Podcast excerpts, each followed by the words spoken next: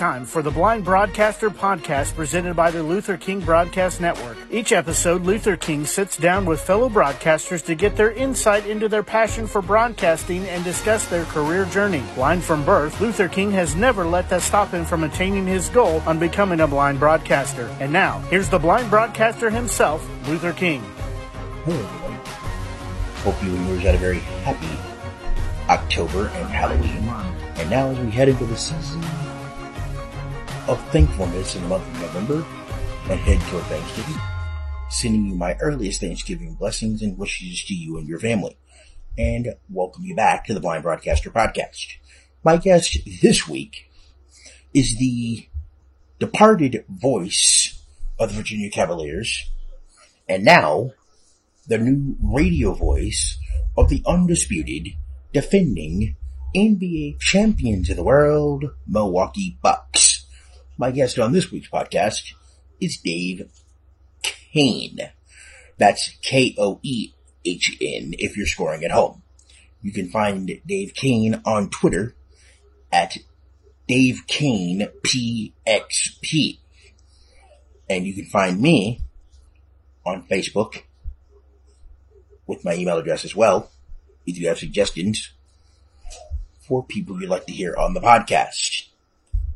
The email is as follows. luther.king.tsb at gmail.com. You can find me on Twitter at king underscore tsb and my Instagram is lking dot cardinals fan 85. He stopped playing baseball in 2013, but still the men's basketball and football voice, the director of broadcasting of UVA, the voice of the Hoos, Dave When did broadcasting come on your radar? When did I first get interested in broadcasting? Mhm. Um, you know, it's it's funny because I had this past Christmas. I went back home to Colorado, where my family still lives, where I grew up, and my mom had a uh, a Christmas present for me that she had wrapped and framed, and it was she had found an old. I guess it would have been like a, a a project from when I was in like the third or fourth grade, and I had written out. It said, "What do you want to do when you get older?" And I had said, uh, "Become a sports broadcaster." So you know, it's funny when you're that age. You know, you, you don't remember how old you are and when you started thinking various things, but it was it was fascinating to see some actual documentation of the fact that when I was 10 years old, I wanted to be a sportscaster. So um, I, I guess I can say uh, officially then, maybe it was a little before, I don't know, but I was like a lot of us calling games from the TV and that type of thing as a kid, pretending like I was Larry Zimmer, the voice of the Denver Broncos, who I grew up listening to um, and trying to recreate those those uh, magical John Elway moments. But I was captivated from a young age at that. Now, whether I actually knew it was going to be my career, I don't think I could have said that really until maybe midway through college that this was something that I was probably going to really pursue. So. Um, I, I guess it began uh, in in earnest as a very young kid, but but probably didn't really begin to really come to fruition until my college years. Okay, follow up. Well, two follow ups. First, do you still have that class project from your, as a Christmas gift? And B, where do you have it now? I do. I, I, I hung it up in our basement. It's got uh, it's got a couple little things on it. it. It's a really cute little like letter that I had put together, and it's got even some illustrations on. I don't know. It, it, it's a trip, and so I don't know where my mom found it, where she dug it out of, but um, she she ultimately did, and and she she framed the thing. So it's kind of a nice little relic now, and I have it. I have it in my basement, and it's actually, you know, it's funny. It was up on a wall, but I actually moved it because my favorite picture that I have in my basement, and this is more than you asked, but I'll expound a bit here. The favorite poster I have is one that I got from the national championship game when Virginia actually was the final four game against Auburn when Kyle Guy got fouled shooting that three point shot from the corner. Was that the one where he kind of stumbled and kind of basically had no room and the Yeah, that's right. defender He came down to- the defender. That's right. And tried so, to come out on him and Yeah. kind of was late and he just hooked him by just that much and the official called it.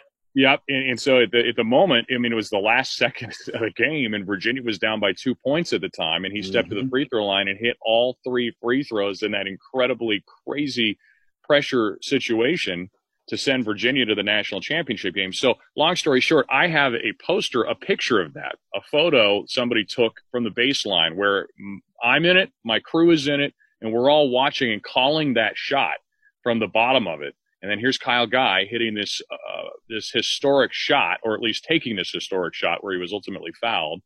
And so that was in my office prior to the pandemic. Once the pandemic happened and we're not allowed to work from our office, I said, you know what? I, I kind of like looking at that. so I brought it home from my office and it's now living in my basement where that other photo ha- or that other uh, framed piece was. So I've got a couple cool little things down there in my man den. But, you know, uh, during tough times, you always want to kind of look at things that bring you up. And, and, that was a moment that definitely lifts my spirits when I think back to it uh, from, from yesteryear. Speaking of the national championship, I've always wondered this. When you have national TV, national radio, and you get to meet Kevin Kugler and all the crews and Jim Nantz and the TV broadcast crews, where do they have the local broadcast teams located broadcast wise? Plus, due to the fact that you're not allowed to actually carry any of the NCAA tournament games except on the local flagship station. Well, we can carry the games on all of our stations. You can't stream them though. So, ah, so all of yes. our all of our stations carry it. Um, but so where were we positioned? We we were posi- we actually had a pretty good vantage point. I, I was actually right next to uh, the e- the ESPN crew. Sean McDonough was right to m- just to my right, uh, and he was calling the game for ESPN Global or whatever it is, international. So he was doing it for their international feed and I was right next to him. And then, uh, so we were in the way it's set up. You're literally, you know, because it's a raised floor. Mm-hmm. These football uh, stadiums where they have the Final Fours. So was that the NRG Stadium? That was in in, in Minneapolis. Oh, the. So, uh, yeah, why can't I think of the name of it all of a sudden? U.S. But, Bank Stadium. Yeah, U.S. Bank Stadium. That's right. And so we, um, you know, you're sitting face level with the floor which is a unique vantage point. And I'd been warned that it's it's really tricky when you're, especially with a television camera mm-hmm. that's on a a track that goes periodically right by you, and you have to make sure you're nothing's touching that track, uh, any of your your notes or whatever it is, because it'll get caught up on that track. But um, I thought it was kind of a neat vantage point personally. I, I did not struggle with it. I kind of thought I might, but in, in, you know, honestly, grateful to be up close to the action like we were because we were right in the middle of it where we were sitting courtside there. So it's a pretty uh, unique setup and a, and a, pretty cool setup uh, for that Final Four, as far as I'm concerned. It, it, was really a great place to feel the energy of it and see the game the way we did. And, you know, I mean, it, that's a perfect case in point. That play that I'm referencing in that photo was one where you did need to have a good angle to call it right because mm-hmm. in the arena at the time or in the stadium, when it happened – the public address did not come out and say that there was a foul for probably 15 to 20 seconds after, leaving a, a number of fans at the arena and stadium thinking the game was over. And you know the strange thing about that? But I noticed right away because where we were sitting, I had a perfect angle to see that he'd been fouled. So I could I could put it into my broadcast call because of that angle. But I'm sorry, right. what, what, was your question, Luther? No, what I'm saying is the strange thing I noticed about that was when I was listening to the national feed with um, Kevin Kugler and the rest of them on the broadcast team on the Westwood One side of it, I don't even think they had an idea that there was a foul call, but maybe they did because I mean I heard a whistle, but I wasn't sure if it was out of bounds, if he was fouled because I wasn't sure. Yeah. I kind of figured the shot kind of went up, but we, I we couldn't had a tell. advantage. Yeah, and, and, and, you know, and I I felt very you know fortunate because of that. But you know some of it was because it was on our side of the court too where we were set up. But i, I knew the second it happened that he'd been fouled. And so i was able to incorporate that into the call um, uh, in a moment like that. You know it's it's uh, unlike the purdue game the the game before where it was me uh, along with the television broadcast brian anderson and then Brandon Gaudin for Westwood One, all of us, for whatever reason, called the shot from Mamadi Diakite to tie that game. I remember that shot. We all called it for the win. It was the most eerie, strange thing. I, I cannot tell you why. I think I, I have a, a couple of theories, but unbelievable that three different broadcasters all made the same mistake. on that shot. And, mm-hmm. and I can't say it was because of vantage point. I think it was just because it was such a crazy play. And you just never thought that the ball could travel that far, that quickly on a pass. You thought the only chance that you were going to have to shoot was a three pointer. So all of a sudden he's taking a shot inside the arc. And I think it played tricks with all of our minds. It almost felt like the it almost felt like the Eastern Regional Final with Duke, Kentucky when they did the long baseball pass yeah. to Christian Laettner. Yeah, similar. I mean, and, and, it was obviously similar on the similar uh, stakes on the line. But also, when you think about it, it's like, is this for the win or is this going to be for a tie? Because you don't know if, you know, like you said, with Kyle Guy's stepping back, shooting the three, stumbling up, stumbling around, flopping around like a fish, trying to do a sales job for the official. So that you know, when the defender comes up late, hooks him, kind of half crab, and the official makes the call, but they don't know if it's an out of bounds or if it's a foul or if it's an offensive foul or if he just lost the ball off his foot. Yeah, exactly. So I mean, it, it just it, it, you know, and those are the things that that uh, you live for, and also keep you up at night as as a broadcaster because you want to get it right. And now, did they replay all three calls, or was it just your call, or how did they? you know, did they have all three broadcasts? Well, I'll tell you what happened was when I, I had seen and heard about the television broadcast and what had happened with Brian Anderson, uh, I had I reached out to Brian because I knew he was taking a lot of heat for it, and mm-hmm. I, I, mm-hmm. just I sent him a, a, note just to say that I made the same mistake, so don't sweat it. You know, I mean, like we're all, something about it, and and he mentioned to me that Brandon Gaudin had also reached out to him to say that he made the same mistake. Oh, my. So it, it was just really a, a, strange series of events that was part of that already crazy game. And then you throw that into the mix, and it was even stranger.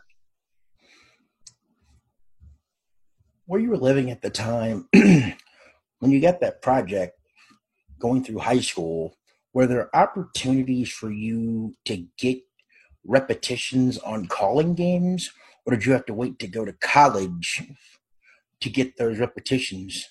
Yeah, Luther, relative to a lot of the Syracuse guys that are doing this seemingly from the time they're born out of the womb, I was late to start as a broadcaster. I, I I knew I was interested, but in high school I was definitely not calling games. I, I in oh, fact wow. in high school I think my, my initial thought at that point in my life was like, maybe I want to be a six and 10 sports anchor, something of, that nature. And I, I, don't know that it even really fully occurred to me that I could have a career as a play by play guy, even mm-hmm. though I thought about it. But anyway, put it, put it this way. I was not a very career minded high school kid at that point. I was kind of just enjoying life. And you know something? I don't I don't think unless you are so goal driven and oriented, a lot of people I run into that you see, I don't think a lot of people really have an idea of what they really want to do until later in life anyway. Yeah, I think you're right. For for most people, um, now in broadcasting, we do run into a number of these guys that, that have just set on this. You know, you asked me when I first started to think I wanted to do this. Well, I mm-hmm. told you mm-hmm. when I first started thinking of wanting to do it, but but again, I didn't really truly begin pursuing it professionally until I was in college and, you know, when I was in high school, um, I was on a debate team. And at that time, I actually had a, a teacher in high school who really believed in me at that point. And I'll never forget, she reached out to me. She reached out to my mom and she said he could do something in broadcasting if he wanted to and you know she had spotted that very early. And and you know I, I, here i am just this goofy high school kid. I didn't know what i was doing. So you know i get to college and uh, ultimately i go to the university of kansas and i was fortunate to be and, and i knew i wanted to go to kansas because i thought i had heard they had a really good sports broadcasting program and a professor in tom hedrick who had i was just going to ask you about him. Yeah and tom hedrick so he, so i had tom in in college and I was in a sportscasting class. Uh, Brian Sieman, who's the television voice of the Clippers, was in that class with me as well. He, he I miss him on radio. I'm yeah, sorry. He, he's he's terrific. Uh, you know, whatever he does, and so I'm happy for him because it was a great opportunity. But he is great on radio, and, and I think he's better on radio. If you really yeah. that's just me. Yeah, well, I, you know, radio gives you an opportunity to use more verbiage than television does, and I think in some ways it allows you to show a little more artistry.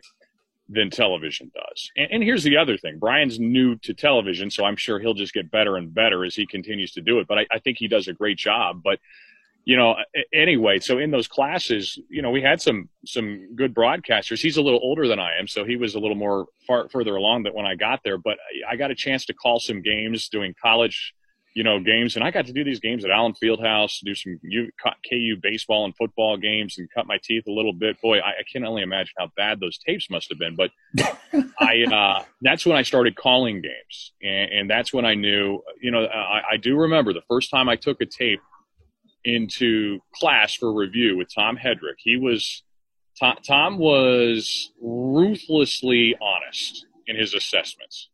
And I'll never forget. He he heard my first tape. He said, "You got a shot."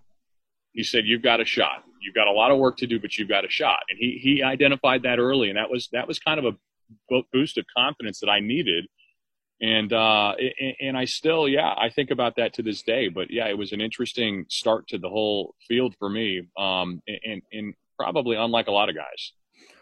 Answer me this: Was Hedrick more of a taskmaster slash perfectionist, or was he, in your eyes, a broadcasting father figure, kind of like a parent without being a parent per se? You know, it depends when you had Tom, uh, in my opinion, because I've heard different, you know, there are various things. I think I would say now, Brian Sieman would probably tell you that he he may have been more of the father figure, but I think he had him a little earlier than I did. But I, you know, for me, it probably wasn't that that much that way for me. It, it was more uh, teaching and using his experience and looking through his lens and hearing his expertise and those types of things. Um, and it could be a little bit of a taskmaster feel. I, I remember I was I had I felt like I had to be on my toes when I would go to talk to him. More like walking on eggshells. Yeah, a little bit. You you you wanted you didn't want to disappoint, and and again, part of this was probably because of the fact that I think I was a little bit of a late bloomer. Um, I, I don't know. I think I was maybe a little more clueless than I would like to admit at that point in time. And I was working and I was earnest in all of these things, but I don't know. I, I, wasn't quite as far along, maybe, and so probably there was a little more exposed at that time. But uh, it, that's a tough one to answer, and it probably depends on who you're talking to and when, Mr. King, when they think, work with him. I think a lot of people, you know, I, there are a lot of people that I run into and they're late to the party, but you know, as long as you get there, as long as you can find a seat at the table, you're pretty good in my book because as long as you can find a way to persevere and just get there. That's right. And and you know, mentorship is a huge part of the puzzle. And, and I was very fortunate. For me, a little bit more of that parental broadcasting figure in my life was, if you was, was Gary Bender, uh, who's another Kansas guy who I had the fortune of meeting when I was in college. He, he actually lived in Colorado Springs at the time, and I got connected to him through my parents, interestingly enough.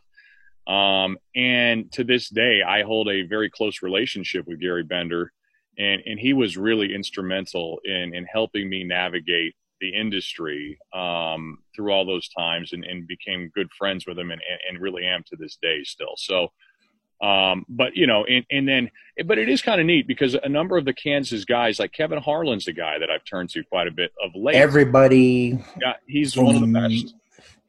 What I've heard, he was like one of the tops in Hedrick's class. Yeah, right. And he was well before me. We had heard about Kevin Harlan. You know, Kevin mm-hmm. Harlan was was sort of almost the benchmark.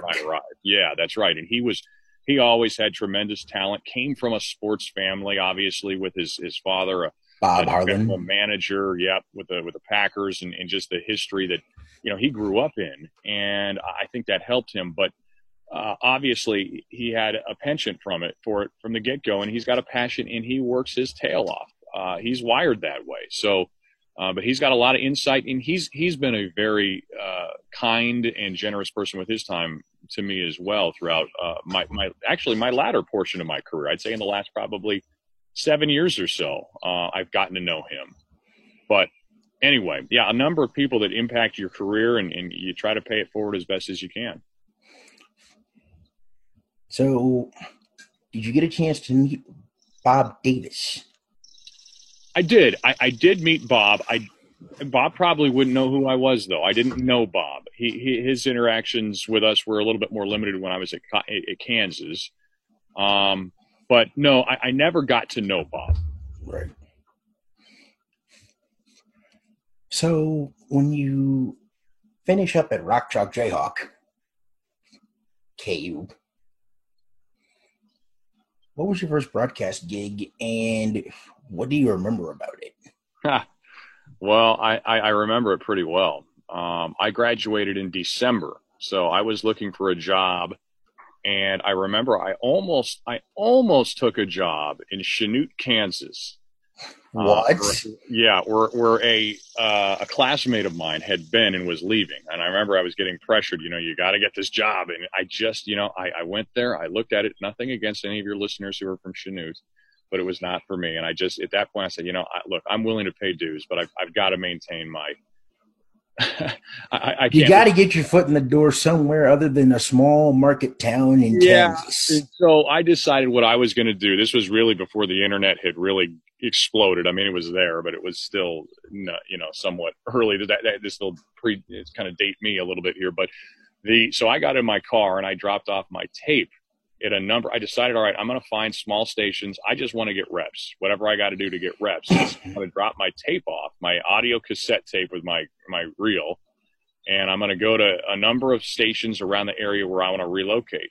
And so I knew I wanted to be in Colorado, and so I, I went around the state and dropped off my tape at various places that carried local high school sports. Right. And ultimately, uh, almost got a job at Steamboat, and I was really excited as a skier. That would have been awesome. And I remember I was close but they ended up not doing the sports format they were going to look at doing. So um, I may never have left there if I'd gotten that job. So maybe that's a good thing. But the uh, I did end up landing in Loveland, Colorado, which is just south of Fort Collins. Basically, it's Fort Collins now. I mean, it's it's right in that area and in northern Colorado, and it was a really small station. I mean, basically out of a trailer park. Um, and so the the guy who owned it ended up buying a station in Greeley and one in Estes Park. I was doing sales and you know and actually mike rice who's a friend of mine now to this day and i actually just got the chance to visit with who's who's the new one of the new voices of the he's the new voice of the colorado rockies. On the radio side. Yeah. And mike was there. He was older than i was. Uh, he was actually my boss at one point but uh, we i got to know him then. But then i got shifted over to estes park which is right in the middle of rocky mountain national park because I didn't I didn't really love doing sales. So I was like, you know, they needed someone who could be an on air person in the morning. You had to wear a number of hats, of course. And so I was on air host, news, traffic. Yeah, that's right. Sports. And so I was like, you know what? I'll, I'll do the. I'd rather be on air doing my wearing my various hats. And so I, I went up to Estes Park and I was there for about a year. Um, and yeah, then ultimately they started bouncing paychecks. so at that point, I decided, uh, yeah, it was time to go. So then I, I, I found a job at, at uh, Sam Houston State. My first college job was after that. I know somebody in one of the groups that I'm following is currently doing broadcast for Sam Houston State. Ah, yeah, currently, yeah, Huntsville, Texas. Hmm. Did you feel like at that point that was your big break, or did you feel like your big break was later after doing Sam Houston State? Or was Sam Houston State one of those where you're like, okay, I can get reps, I can call games, I'm at the college level, and if I do get an opportunity to go D1, D1, like with the ACC or wherever, I'll at least have some college reps on my resume and my broadcast reel. All of those things. I, I think I wouldn't say it was my big break because it was still very. I mean, at the time, very small time. It was a. It was a mom and pop station that I worked for, and I was doing all the things I was doing in Colorado in addition to, you know, uh, broadcasting sports. I was I was doing high school sports, I was doing little league sports, I was doing college sports for men and women. I was at that time I called more games than I have at any point in my career, and the reps were so invaluable to me there. But I can't say as I felt like okay, I'm going to make it now because I got this. Uh, my, my, my, really, my first truly, I didn't know that I'd be able to do this for my career, truly, until I got this job at Virginia 13 years ago. Uh, that that was when I knew, hey, I, I, am going to be able to do this, and I'm going to be able to get paid uh, a, a, reasonable amount of money that uh, I can that I can do this for my for my career, and I won't have to worry about can I pay the bills. So I would say that really was the big break. And you took over for a pretty good broadcaster in his own right, Mac McDonald. That's right. Yep, replaced Mac, who had who had been here uh, on two stints before. So he'd been here for about 25 years prior to prior to my arrival, or somewhere there in that neighborhood. Did you take over his roles, or was the director of broadcasting added to you later? No, I took over his roles. Yep. So besides being the PXP guys, you still have to do some sales. But what other things? I, I don't the, do a ton of sales with this job. It's more, you know, network management, just overseeing the overall operation of our network. Um, and then, you know, it, obviously that includes the online piece that we're increasingly moving toward um, doing other production pieces for the you know the university, the Cavalier minutes and uh, you know interviews and building the broadcasts up, and then some off-season work with uh, obviously managing affiliates and trying to keep that going and, and, adding to it, and then some fundraising stuff too. You, you help with in terms of the athletics department. You'll host some events for them uh, with donors and those types of things. So you know, there's a number of pieces that, that fall into that category, but I do feel very fortunate that it is a place that recognizes the need for and, and time that's devoted to preparation. So it's nice in that sense. Again, it is truly, um, uh, th- this is the job and, and it's appreciated in that sense. So I, I am grateful for that. So what's your usual prep when you're looking for storylines, you know, different things players wise that you're looking forward. They're about to head into a game week, not this week, but next week on the 19th. Yeah. Th- and getting ready for ACC play with a whole lot of, you know, different things and how you're going to figure out how you're going to get your football broadcast crew. And then when you get to basketball, whenever hoop season starts, because that's the ever dreaded crossover. Yeah. That you'll deal with. A big part of it, the first thing I do is I, I really want to memorize players. That's the first thing I do, and I start very early on that. I'll start, you know, even on a Saturday night if we play that Saturday or Sunday morning the next morning, putting those flashcards together and, and beginning to familiarize myself with their personnel, particularly the ones in the skill positions. And so I'm flashcarding all week. Mm-hmm. Um, and then I'm building out the skeleton of my broadcast board on Sundays typically as well with, uh, with the, you know, names and roster information, just building those out and then I add the statistics on, and then I'll go through, uh, uh, you know, the, the media guide or the website and, and, and try to pull out any interesting nuggets from there.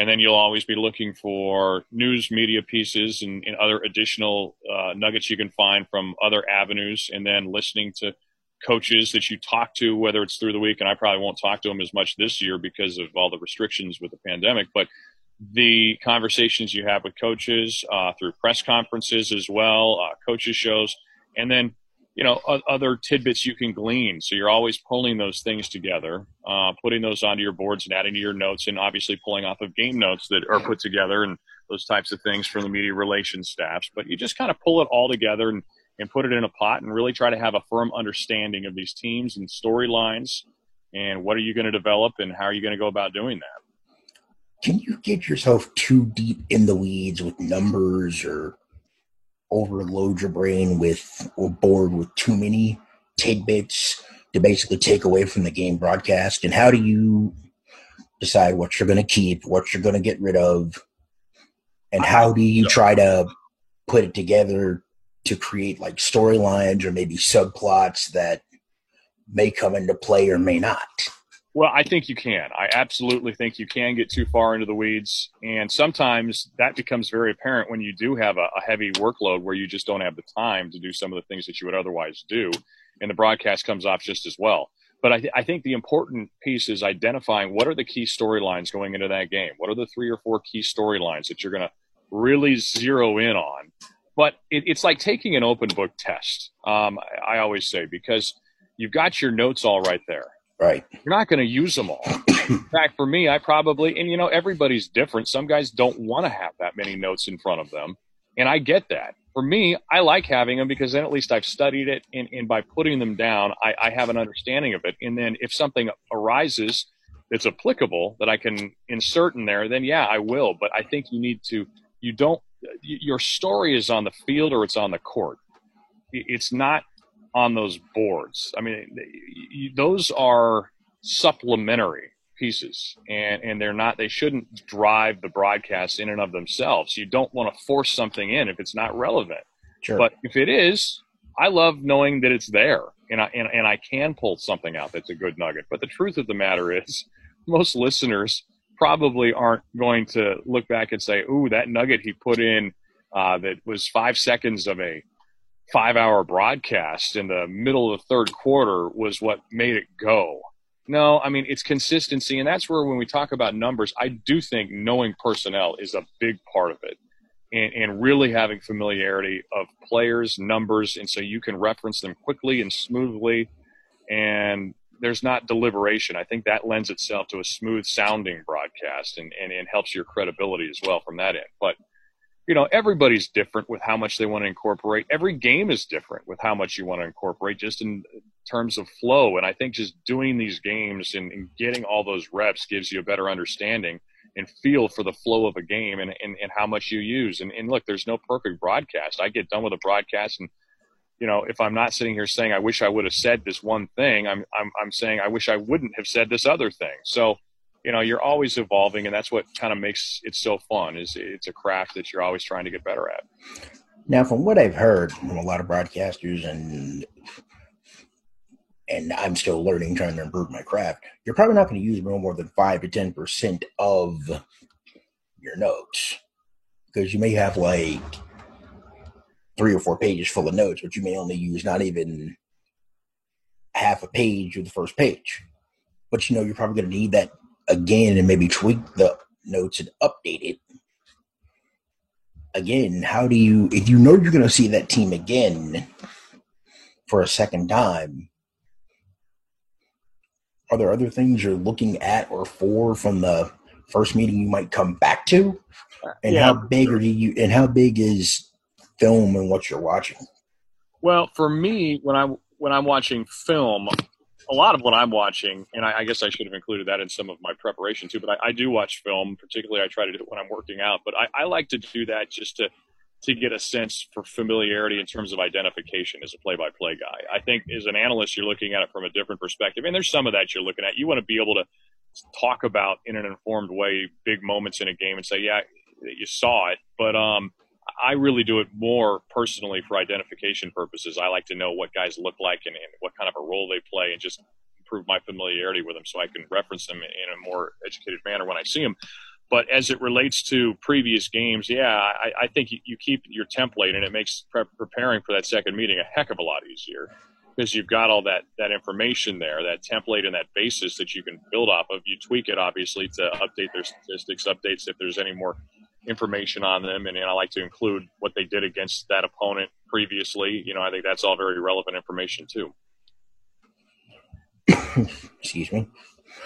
When you're dealing with a trophy game like the Commonwealth Cup or ACC tournament in basketball or the NCAA's, and you get to the national championship game or the Final Four, and each step along the way is a little bigger and a little bigger. Yeah, you know, as broadcaster, you're supposed to just keep it normal and just call it like you see it. But when you know the lights are on and you know you're about to call a huge game, this is what we actually live for. But can you get yourself overhyped with emotions or nerves, even though you've called so many games? Like when you made it to the championship game, when, you know, however long you've been calling basketball for the last 13 years, dealing with a Tony Bennett type squad that plays the pack line defense. They haven't made the national championship game, coming off of, you know, the 116 loss against University of Maryland, Baltimore County, the Retrievers, and won 16 the year before that. So, how do you make sure that you take all those storylines to make sure that it's a part of the foundation to get you to here, even though each year is different. But you know it's a part of it. Yeah, I'll tell you the energy, dealing with the energy going into a big game, I'd be lying to you if I said it was the same because it's not.